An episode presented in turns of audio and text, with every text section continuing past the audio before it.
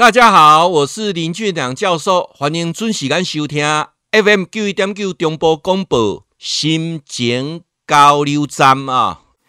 住在这个台东的赵先生啊，哎呦，很谢谢你啊，你还特别写了一封信给我啊。那你说呢？你平常啊是比较少啊。在呃用这个电脑啦，那你是在广播电台听到啊教授在讲有关断食这个部分啊，那是不是能够教授你能把断食这个部分啊，能不能呃有几个疑虑，能不能呃跟我做个解答啊？赵先生，你的疑虑呢总共有三个啊，三个三个疑虑啊。第一个哈，这个断食啊，对这个胃肠会不会不好啊？会不会胃溃疡啊？啊，肠胃道的问题啊，这个是不是不吃东西这样好吗？啊，你的问题是第一个，会不会胃溃疡对肠胃道好不好啊？这个问题。那第二个问题，你又问到说，那是不是任何年龄层都可以断食啊？那你已经快八十岁了啊，适不适合断食呢？啊，这是你的第二个问题啊，第二个问题。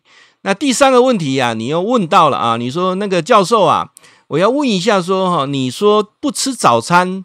那我看了很多人在说啊，早餐要吃的像皇帝啊，呃，这个中午吃的像员外，晚上要吃的像乞丐啊。那你为什么跟人家讲的是不一样啊？早上还建议不要吃啊？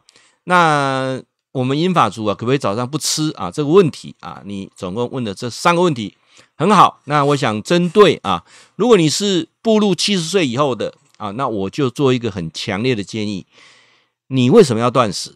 啊，那当然就是像教授你所讲的一样，三高的问题呀，啊，很严重啊，所以听你讲说断食是不是有效，来试试看。好，那我跟各位讲，第一个你要问你的医生，如果你有你慢迁的，先问医生，尊重医生的意见啊，来决定要不要断食，好不好啊？所以说，呃，我想接下来我所解释的部分啊，就必须啊，就是要强调的，年龄比较长的要问医生。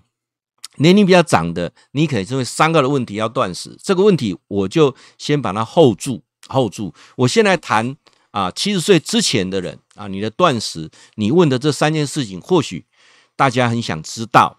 第一个哈，断食会不会造成肠胃道溃疡啊？会不会胃酸过多这个问题啊？我做一个很简单的回答，不会。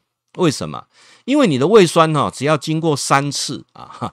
很多人大概都两次啊，你你啊就没有东西进来，人的一个自然呢、啊，很很清楚记忆，身体的一个记忆就告诉你，分泌胃酸是没有用的啊，所以前两次会有点胃酸，但是不会很久，五分钟左右啊就就没了。那如果你本身就有那胃食道逆流的，就不建不建议啊。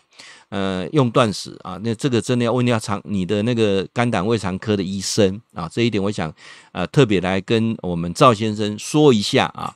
所以说呢，首先啊，并不会有什么胃胃酸过多等等这些问题是不会有的啊。第二个呢，你在讲说，那这个断食啊，八十岁以以上的人适不适合？我已经说过了，你要问你的医生。但是理论上，如果你身体健康的啊，因为断食是没有什么。呃，不是为了什么政治事件你要去断食啊，不是为了什么样呃跟老婆吵架断食，不是，断食是为你自己身体健康啊，而且断食要断得很自由譬如说教授有时候哈一天是一餐，有时候两餐，我就是没有照三餐吃啊。为什么有时候一餐，有时候两餐，有时候三餐呢？譬如我们出去玩的时候啊，可能就会吃三餐、吃四餐、吃五餐，因为晚上还有宵夜啊，所以我只要出去玩的时候就很随性。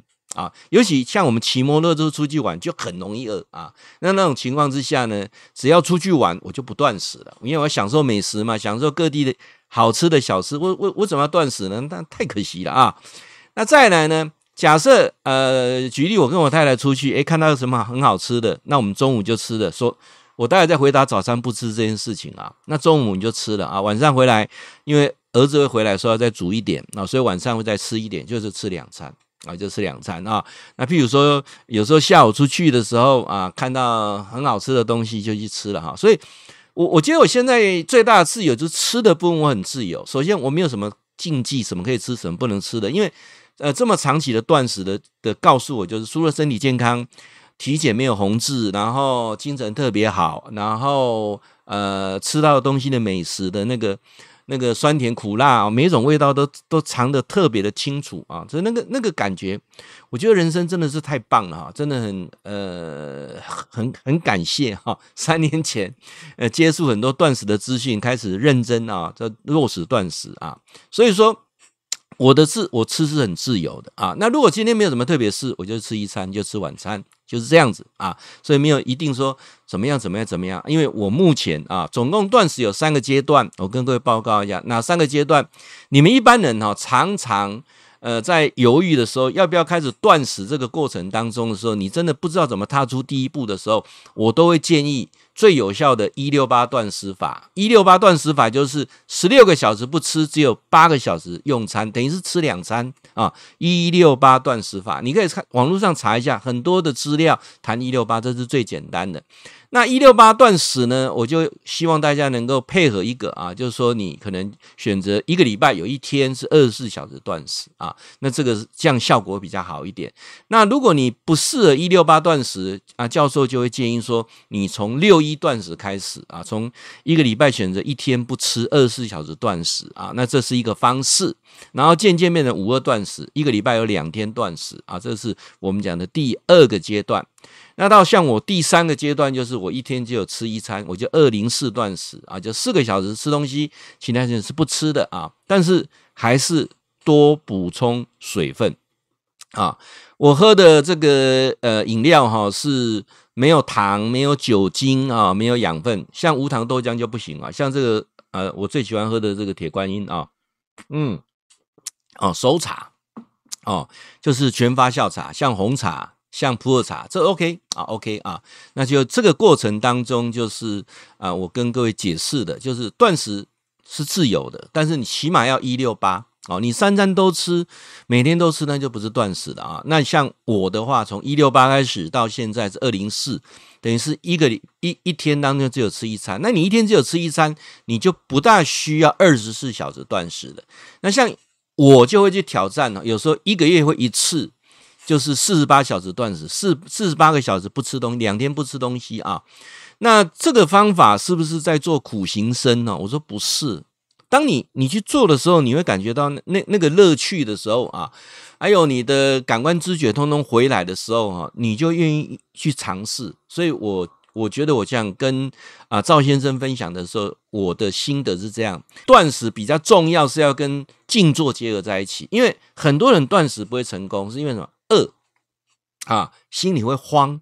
很多人静坐也不会成功，因为你中断了啊，你你你就三天打鱼啊，两天晒网，你就中断了。那我把静坐跟断食结合在一起，两个都成功啊。这样你在断食的时候很饿的时候，就去静坐十五分钟到三十分钟那个过程啊，两个就可以一起完成。所以。呃，三年前我把断食跟静坐结合在一起，真的是一件很棒的事情啊！让呃，目前可以让一直持续下去。赵先生，你第三个问题说，那不吃早餐可以吗？啊，你们一般的观念是早餐吃得很好吗？啊，这个观念是这样，我不能说错啊。那我当然我也不认不认为这是绝对的对的啊。当首先我我早餐不吃的时候，才会饿的感觉。我要我要强调啊，就是每天都有那种饥饿的感觉，因为日本的很多研究，包括这个日本一位科学家拿你你像我相关的视频啊，他拿过诺贝尔奖，他证明说人在饿的过程当中会刺激身上的很多免疫系统，刺激你的免疫系统，让你的免疫系统更好。然后饿的过程当中会刺激你的长寿基因啊，只有动物在挨饿的过程当中哈，它会。潜能会出来啊！你吃饱了就昏昏欲睡了啊！所以各位相信我啊，尤其第二型糖尿病的人，很多都是不是啊吃的少，吃的太多，而且吃的营养不均不均衡啊，才有这些状况。所以教授很强烈的建议啊，各位你可以尝试一下，从早上开始不吃，晚一点吃开始，中餐啊，那跟晚餐重点不是什么要吃多吃少都不是，而是让你。每天都有机会接触到恶的感觉，在恶的过程当中去静坐让你的头脑更清楚啊！我我觉得把断食跟静坐两个加在一起的时候，真的是一个很棒的科学的修行方式啊，让你自己变得呃更没有烦恼，让你变变得这工作效率更好啊！那我觉得很值得尝试啊！这是我跟呃我们住台东啊，我们。台东的听友很少啊，台东的这个赵先生啊，你的提问啊，当然你已经八十岁了，我就建议你要问一下医生啊，这是教授啊的简单的看法，跟你来分享。会记得哈，固定时间给咱锁定 FM 九一点九中波广播啊，心情交流站林俊良教授在空中给您答复问题。